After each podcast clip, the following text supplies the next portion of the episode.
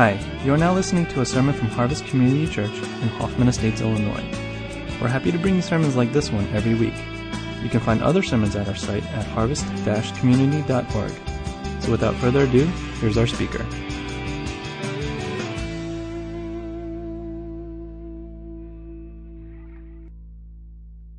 You know, one of my favorite childhood movies was uh, Karate Kid.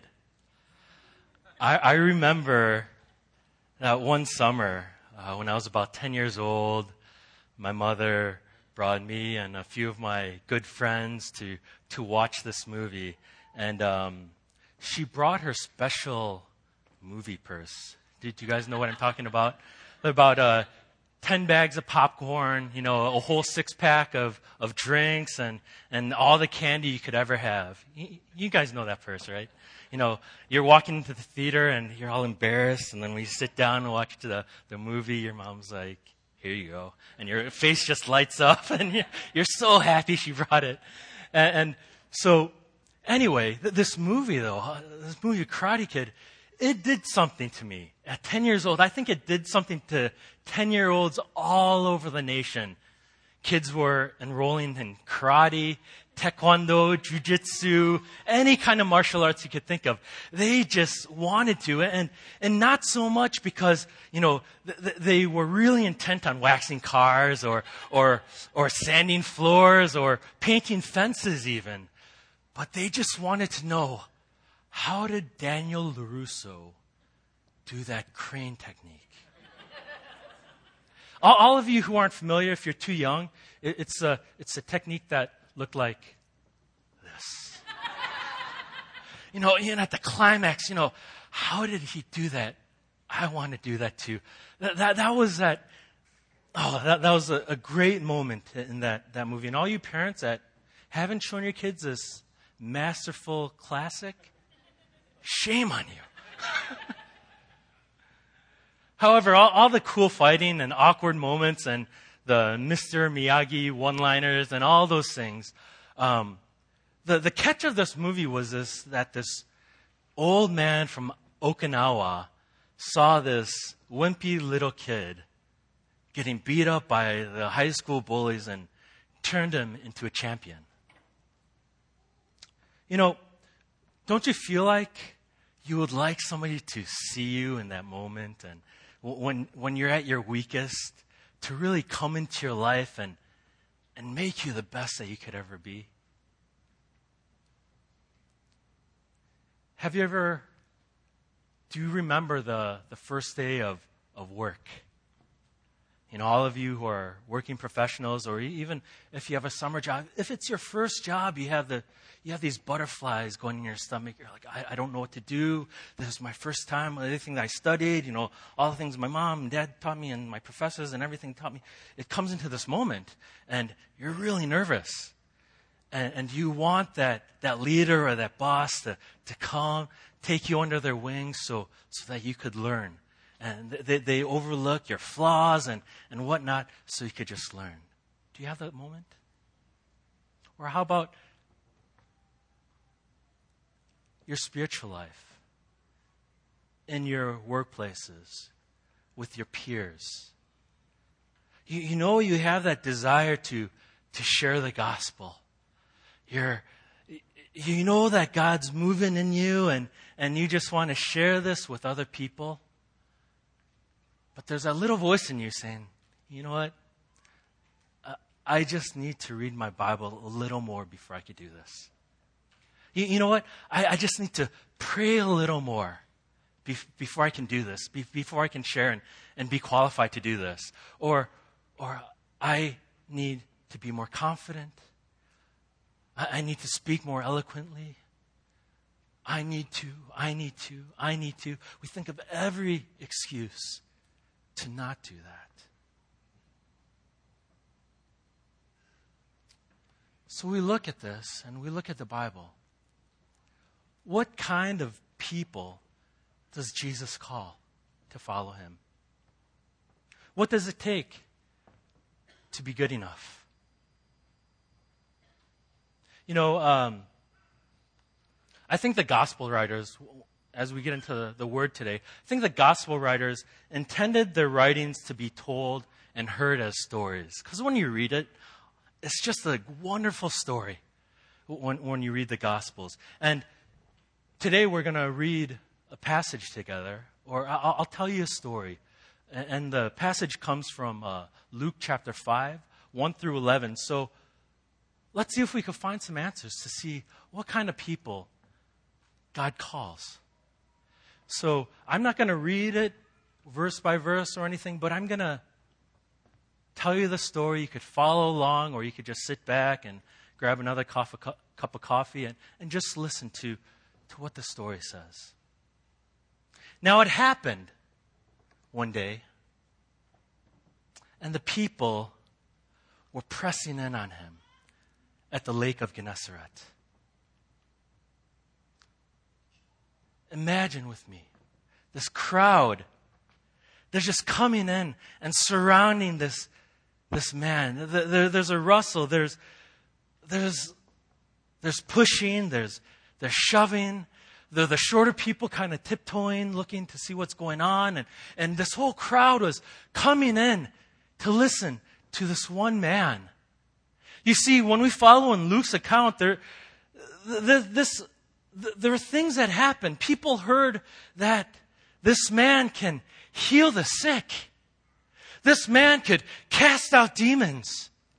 This man could do amazing things. He speaks with such authority. This man, there's something different about this man named Jesus. And people wanted to see him. If you heard of a person like that, wouldn't you want to see him? Wouldn't you want to hear him up close and, and see what he had to say? The word was out. People wanted to listen to him.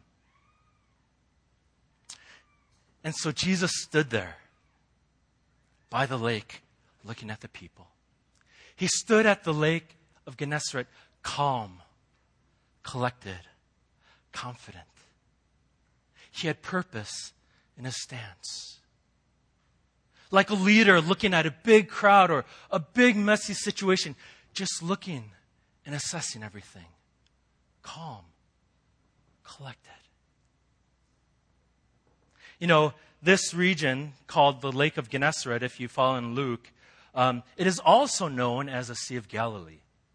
Um, the other gospel writers, like uh, specifically Matthew and Mark, they, they write about the same instance in, in the Gospels of the calling of the first disciples, but they use the Sea of Galilee. So this is one thing that Luke likes to do. He likes to call attention to detail. And when we look at the lake at Gennesaret and the lake or the region of Gennesaret, it was well known to people, especially people in Bible days when they see Gennesaret. What was known about Lake Gennesaret was it was known for its fertile land. Everything can grow here. Like the soil was perfect. The, the climate conditions were just right. The, the, the way the mountains like were in the back of the valley probably provided the right amount of sunshine and the right amount of shade. The, the, everything was perfect. Their scholars said if, if you could plant it, it will grow. And that's how fertile this lake of Gennesaret was, or this region of Gennesaret. So if you could follow me in the author's thinking, you know there's a purpose to that that, that something great is about to happen as Jesus stood at the lake of Gennesaret. And as he stood, he just looked at this crowd. And you would think that, that with this crowd, that all of his attention and everything of him would be to this crowd, but he notices two boats in the distance. Fishermen just came in from a long night of work. They're just uh, packing up, ready to go home, maybe see their wives and kids, and, and they're, they're taking all this debris out of the net. Because imagine a, a, fishing net going into this big lake or sea. It's going to pick up all this debris, maybe a, a lost shoe or a lost shirt or, or some kind of seaweeds or whatnot. So they're cleaning all of this up from the net, and the fishermen just wanted to leave. They're tired. They just wanted to go home. But Jesus walks over and steps into the boat. But it wasn't any boat, it was Simon's boat. Simon, known as a leader, he was probably the captain, captain of the ship. He was a fisherman. Tough, hardworking, gruff. If you could feel his hands, they were probably rough, calloused, chaffed. If you imagine a fisherman day in, day out, just reeling in the nets with the hard rope, and, and they just have all these types of burns. They probably don't have the high tech gloves that we have today the, to protect them from that. So they're just reeling in. So these guys were tough. The leather hands, the, they're men's men, they're fishermen. But even though they're tough and strong, they were probably also pretty patient. If you go out in the sea for eight hours a night and maybe you catch one fish or no fish and you come home, you can't sell anything to the market, so you can't bring money home to feed the family. And, and then after a failure of a night, they do this again the next day, and the next day, and the next day, and the next day. So they had to be somewhat patient. So it isn't a big surprise when Jesus steps on the boat and there wasn't much pushback. Like, okay, it's not the worst thing that could happen. And Jesus asks him, Why don't you put out a little bit from the shore? Of course, it makes sense. All the people are gathered there, come out of the shore, he could speak to them. Now, when Jesus finished speaking, he, he turned to Simon and, and told him to go out to the depths of the water and lay down your nets. What? Are you kidding me? D- didn't you just see us? We, we worked all night. We came in. We were cleaning our nets. We're ready to go home. We thought we could hear you speak and pull back into shore and just go home. And now you're telling us to go out to the back out in the lake. But remember, these men were patient. They're patient. This, this carpenter said, Go out to the deep and put down your nets. Might have been offensive to fishermen. But if we look at the story of Simon, if we look a couple chapters earlier in the account of Luke, um, it says that Simon's mother in law was sick. And Jesus had come. And the whole household was there. It didn't specifically say Simon, but I would suspect that he was there.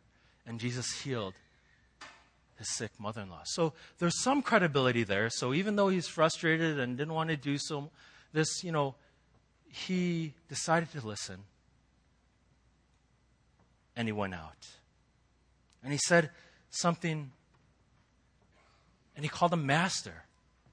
Usually, when you see some great teacher back then, you call him rabbi or good teacher or, you know, a good man or whatnot. But uh, Simon uses master. So there was some kind of authority that he's giving to him.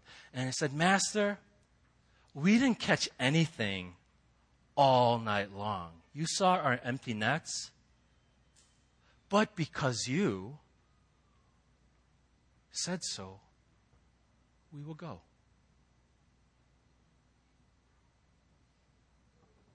Even though it went against all fishing conventional wisdom, the water's probably hot at this time. You know, the fish aren't going to bite, but still, said, We'll do it. We'll do it. So Simon turns back and tells his crew to let down the nets again. Perhaps there was some grumbling. Simon, are, are you nuts? You just saw what we did. We want to go home. But, but Simon, the leader, says, No. L- let's do this for a master over here. Let's do this for Jesus. He spoke some powerful words today, so let's listen to him. Let's listen to him. So they did that. They pulled down the depths, they put down this net, and they couldn't believe what happened. There was such a, a large catch of fish that, that these men in this one boat, they couldn't pull it in. There was too much fish.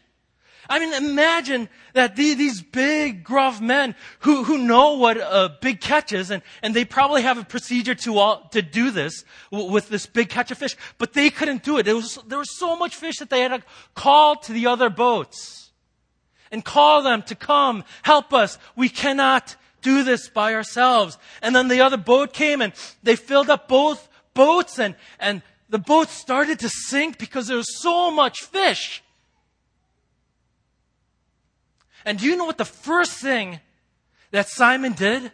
His reaction was, Depart from me, for I am a sinner, Lord.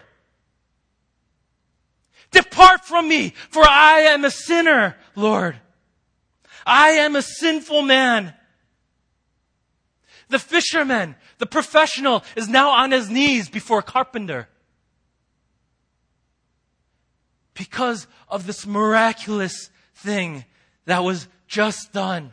The things of his past were probably at the forefront of his mind. Sin after sin. And, and like anything, if, if you put dirtiness in, in front of like something clean, or a white sheet of paper, or a great light, you're just gonna see everything. And here's Simon. Simon Peter saw his sin.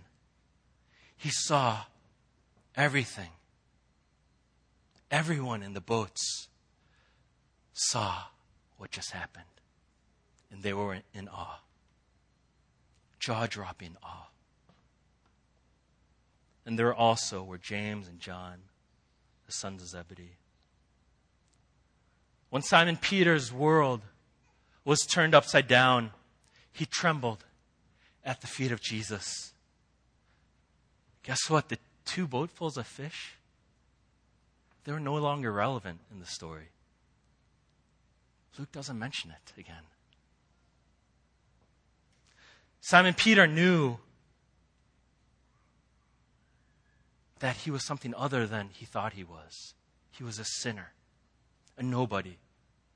And I could just imagine Jesus seeing Simon Peter trembling down on the ground, on his knees.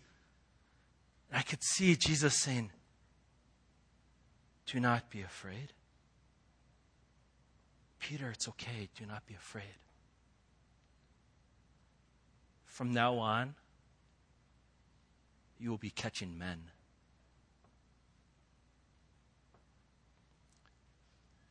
And Peter and the rest of his crew, they got up, left their nets, and guess what? They left the fish too. And they followed him. So, what kind of people does Jesus call to follow him? Jesus calls sinners. He calls the imperfect. Jesus calls sinners who are teachable, who are repentant, and who are willing to let go. You know, I feel like this world has, has gotten so PC that I don't know if saying PC is PC anymore. It, it, it, just, it's just so complicated in that. So when I, when I say sinner, when I refer to sinner, that, that's you and me. We're sinners. Get used to it. We're sinners. We sin every day. Jesus calls sinners who are teachable. You know, for, verse 3 is the only verse that shows Jesus asking Peter to do something. Jesus will make a request in your life that will require your obedience. Jesus knows your life and, and will seek you out and, and will ask for you to let him in. Remember the question that he asked? Hey, can I get on your boat? Jesus will ask that in your life. Allow Jesus to make those, those changes and, and adjustments in your, in your life through your obedience, through, through keeping a teachable heart, a hungry heart. It will usually just start out with one small request. Pay, pay attention to the small things in your life. His instructions might be strange, like tossing out a net but pay attention. He might be doing something bigger in your life. Jesus sought out Peter in the routine of his life and asked him to go out. You know, I think uh, what Luke also did in this this uh, this story was he started this whole ses- section with this uh, Greek Greek verb, um, and it's a powerful Greek verb that a, a, lot of authors use this word to begin like a section because uh, the Greek verb translated says, "So it happened" or "to happen." It is to be, and, and so whenever this word is used, the readers back then who know a little Greek, they would they would know that oh, this is important. What's going to follow, and then Luke, being Luke, he's the only one who used the word and and he puts this other other word after it. No one else uses the word that he does in, in the Gospel of Luke and the other accounts too, even in the whole New Testament. So Luke uses this, and so your attention just zeroes in and zones in on what's happening next. So now it happened. He's laying out the whole land for the whole foundation for what's to happen. So he wanted people to know that Jesus knows what's going to happen. Jesus knows what's going to happen in your lives. You know, I I love playing electric guitar, um, but I'm not very good.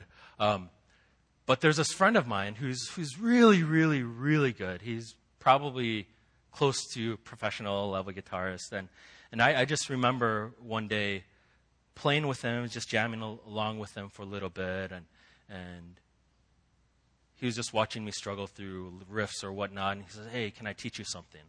I said, "Sure." So he teaches me something, and and and it just opened my world. I was like, "Whoa, this is awesome!"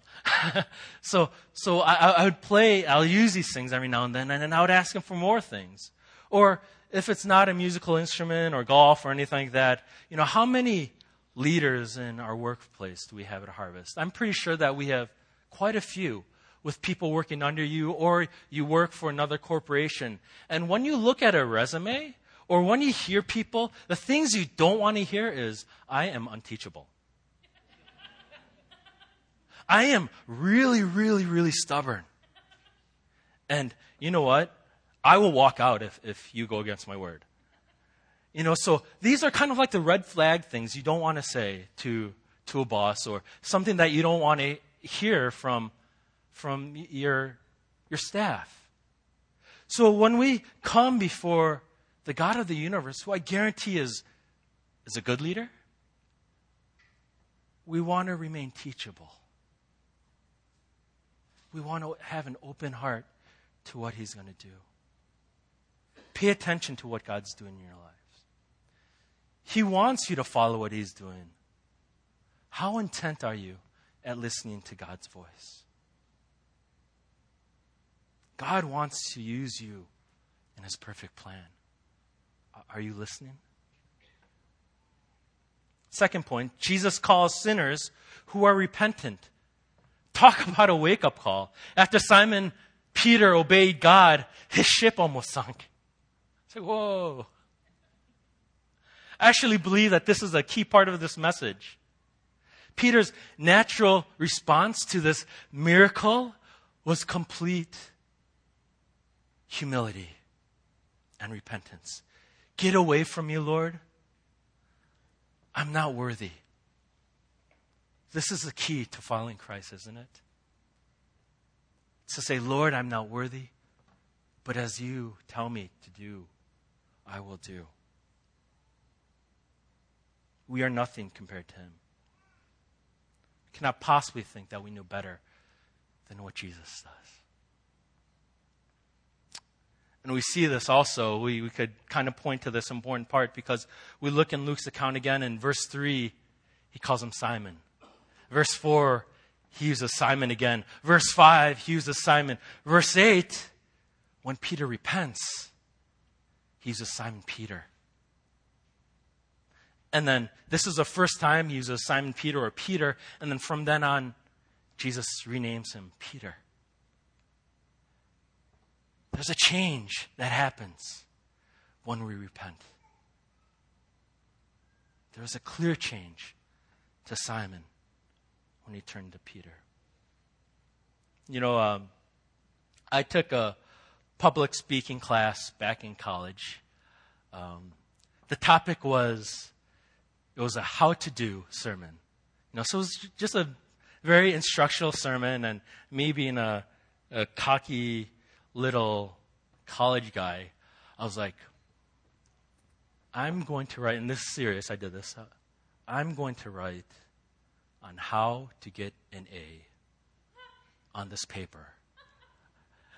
So that was my topic. So I spent all night like writing off, uh, you know, everything that we learned in class. Like, oh yeah, I'm going to get an A on this. And I wrote it and I was all confident and cocky. I'm like, oh, this is going to be awesome. And I sat down in class and I listened to these people give all these like great how-to speeches. You know, it went from like, how to make ramen noodles to how to ride a bike to you know how to you know fix your car or change your oil. So it's all these great instructional speeches. And i just sat there looking at my speech and i was like oh lord.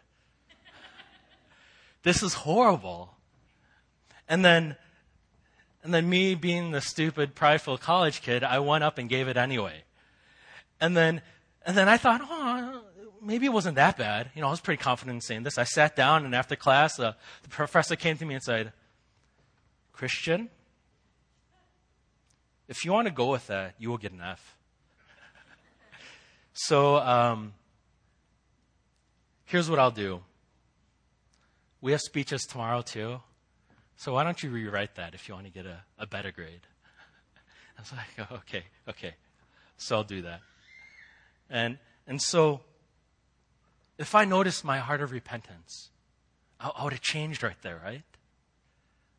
Another instance about the glory of God also in changing, you know, a couple weeks ago I, I went to Seattle with my wife and we spent a day just hiking up Mount Rainier on the snow packed paths and, and just looking at Mount Rainier. What a sight. What a view. It's just so big and we're so small. And I felt, wow, if there was a retreat center right here, it would be beautiful to just see how small you are in God's image. How have you responded to Jesus lately? Have you responded to his holiness? Jesus already revealed himself to us in this passage and possibly in your lives. Are we falling on our knees before Him? Or are we passing off His, his holiness as, as coincidence or something special that just happened in our lives? Are we recognizing, are we humbly recognizing our own sin? And are we willing to make a change? Third point Jesus calls sinners who will let go and follow him. Jesus called Peter to follow him only after he was teachable and only after he was repentant and recognized his own sin. This part will always be hard if you don't respond with humility and, and repentance. This is a place in Luke's story, if we look at all good stories, the tension is released. I know that in, in days past, whenever reaching the story, it's like, oh, the call of the disciples, that's a big thing. Or, oh, the catch of the fish, that's huge. But at this point, when, when they let go of everything, the, the story's already resolved. Imagine if, if you have a big action movie, or let's take the Karate Kid, for instance, at the end, after he defeats Johnny at the end, ah, oh, you know, and then we see the credits roll, right? Perfect place to end a movie. What if uh, it didn't end there? It's like, yay, and goes out to have pizza with Pete, you know, his friends, and they're filming this whole thing, and then maybe 30 minutes later, after he goes home and goes to sleep, they roll the credits. that would make an awful, awful, awful movie. So after the point, with any good, good author, he ends a section.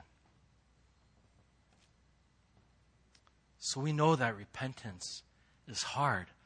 But once we do that, that's where Jesus wants to be us to be. And that's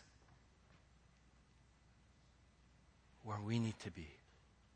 You know, I know sometimes, you know, more so, I, am almost 40, and um, looking in the mirror, I'm like, I'm not 20 anymore in the morning. I'm like, I need to style my hair differently so they don't see the bald spots, you know, forming. And, and, and you know, it, it, it's just a reality check.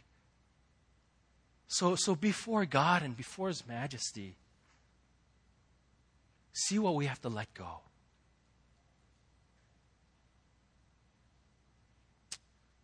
You know, I have a, a friend in, in seminary, and he told us of this story. So, uh, uh, something that really impacted me a lot. He was on this missions trip, um, and he was cocky, like all seminarians. We're all cocky, we're all prideful.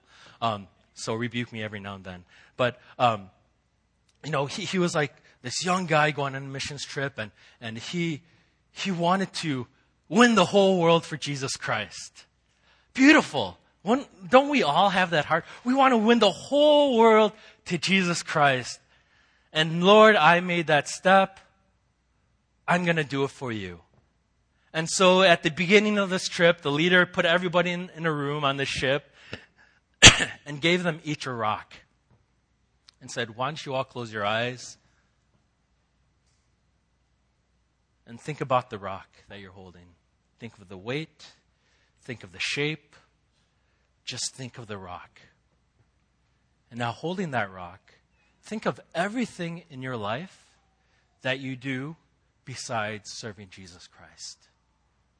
Think about everything that isn't about Jesus, all your belongings, all the things that you love, everything, and put it in that rock.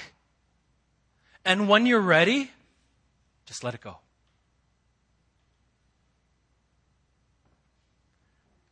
And that's what I want you to do before we continue on this mission trip. And in the beginning, he was really cocky and, and really, really knew what he was going to do, but in no time, he was weeping. And he was the last one clenching onto this rock. He said, I can't, I can't do this. And finally, he let it go. His pride attitude, humility, his future, everything he let go. Is there something in your heart? Is there something that, that's just there that you're unwilling to let go? I, I believe that if you're at that point to let go, I believe that you're somewhat teachable, you're teachable. You recognize who God is, and, and you know the power of repentance, and, and you want to follow Christ, but that final stage, guess what? That's the easiest part. Just let go.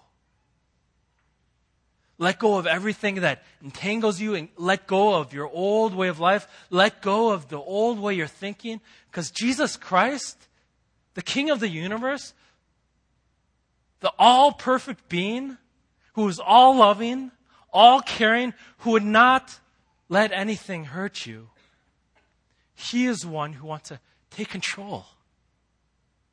He is one who wants you to let go. Jesus is worth it, don't you think? Hasn't He revealed enough in your life? Just sit down and take a look at your life. See, Lord, where have you worked? And I'm not saying that there are people here who are hurting and I acknowledge that. And maybe there isn't a point in your life where, where Jesus has done something great in your life. But even you, Jesus wants to move.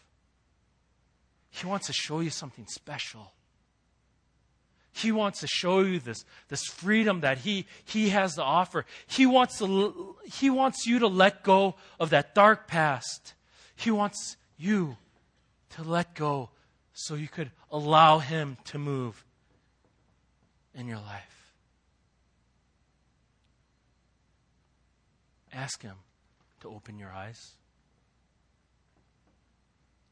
This book was written for the people in bondage. This is written for people who are oppressed. This was written for people in society, the, the, the Daniel LaRussos of society who, who, who are beaten, who are, who are just let down. And, and this was written to have the words of Jesus to liberate these people, to set them free, to set you free. All you who feel like you're in bondage. So, what type of people does Jesus call? Does he call the perfect? Does he call those who have it all put together? Does he call only those who, who have given their life to study the word and, and go into pastoral preaching or care? Does he, does he only call those who go to missions? No, I think he calls everybody here. Where you are. Jesus calls you in your brokenness. He doesn't call you to be perfect. He wants you. He wants you to acknowledge your brokenness and the, your need to want Him to come into your life. You know that excuse? I want to wait until I know enough. That's no longer an excuse. Jesus Christ is living, and He will speak for you. He will speak in your lives and, and do a great and mighty thing you know, um,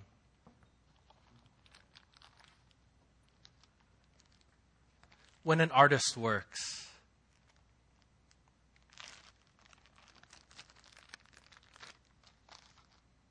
we might see this as just a regular old block. I'm no artist, so I'd see this as like a car.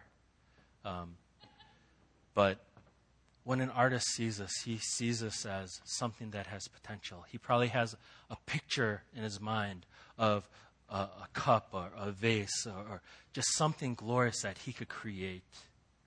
Even though this is imperfect, it's not a perfect block, it's not perfect anything, it's just a piece of clay. But when an artist sees this, he wants to work to make it his masterpiece. When Jesus sees you, he doesn't want to see something finished. So artists can't do with can't do anything with something finished. He wants to see you like this. He wants to see you in your brokenness, in your sin, everything, so he could shape you and mold you and make him and make you into his own image. He put down his life on the cross for you so that you could follow him and that you could trust in him. And he worked the greatest miracle of all, didn't he? He came back to life to set us free. That's the God we serve. That's who we give our lives to.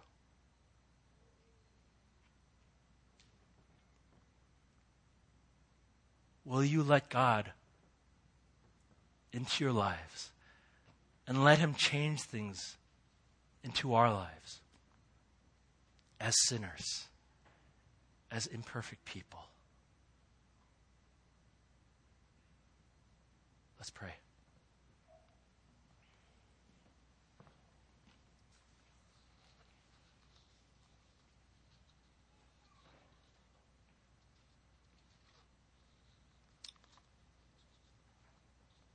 Just take some time. Um,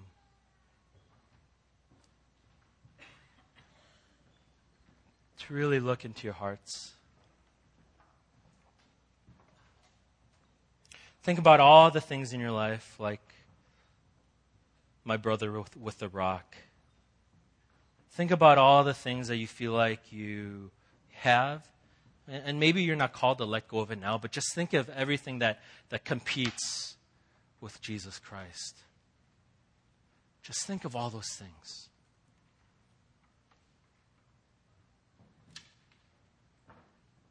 Just take a couple of moments to think and pray and ask the Lord to reveal these things to you.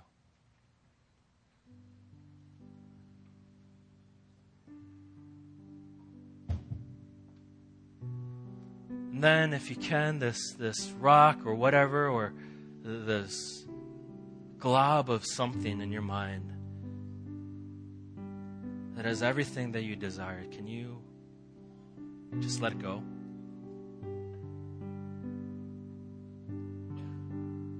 And come to Christ. Come to Jesus Christ. As a sinner, as the imperfect person that we are, just come to Him. And as Jesus turned Simon to Peter, He wants to change you. He wants to make you even better than you are now. Father, we, we come to you. Lord, we bring our, our brokenness to you. Father, we, we bring all of our insecurities, all of the things that we think we know, just everything, Lord, we, we bring it to the cross, we bring it to your feet. Father, we know in our hearts, we, we know, because you said so, that we know that you want to work in us. You want to change us day by day so that we will reflect you so clearly. That the people we meet, the people we talk to, that they would be able to see you.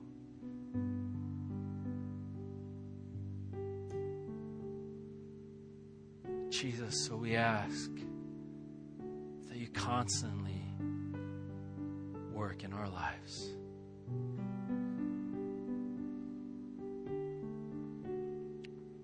Thank you. In Jesus' name we pray. Amen.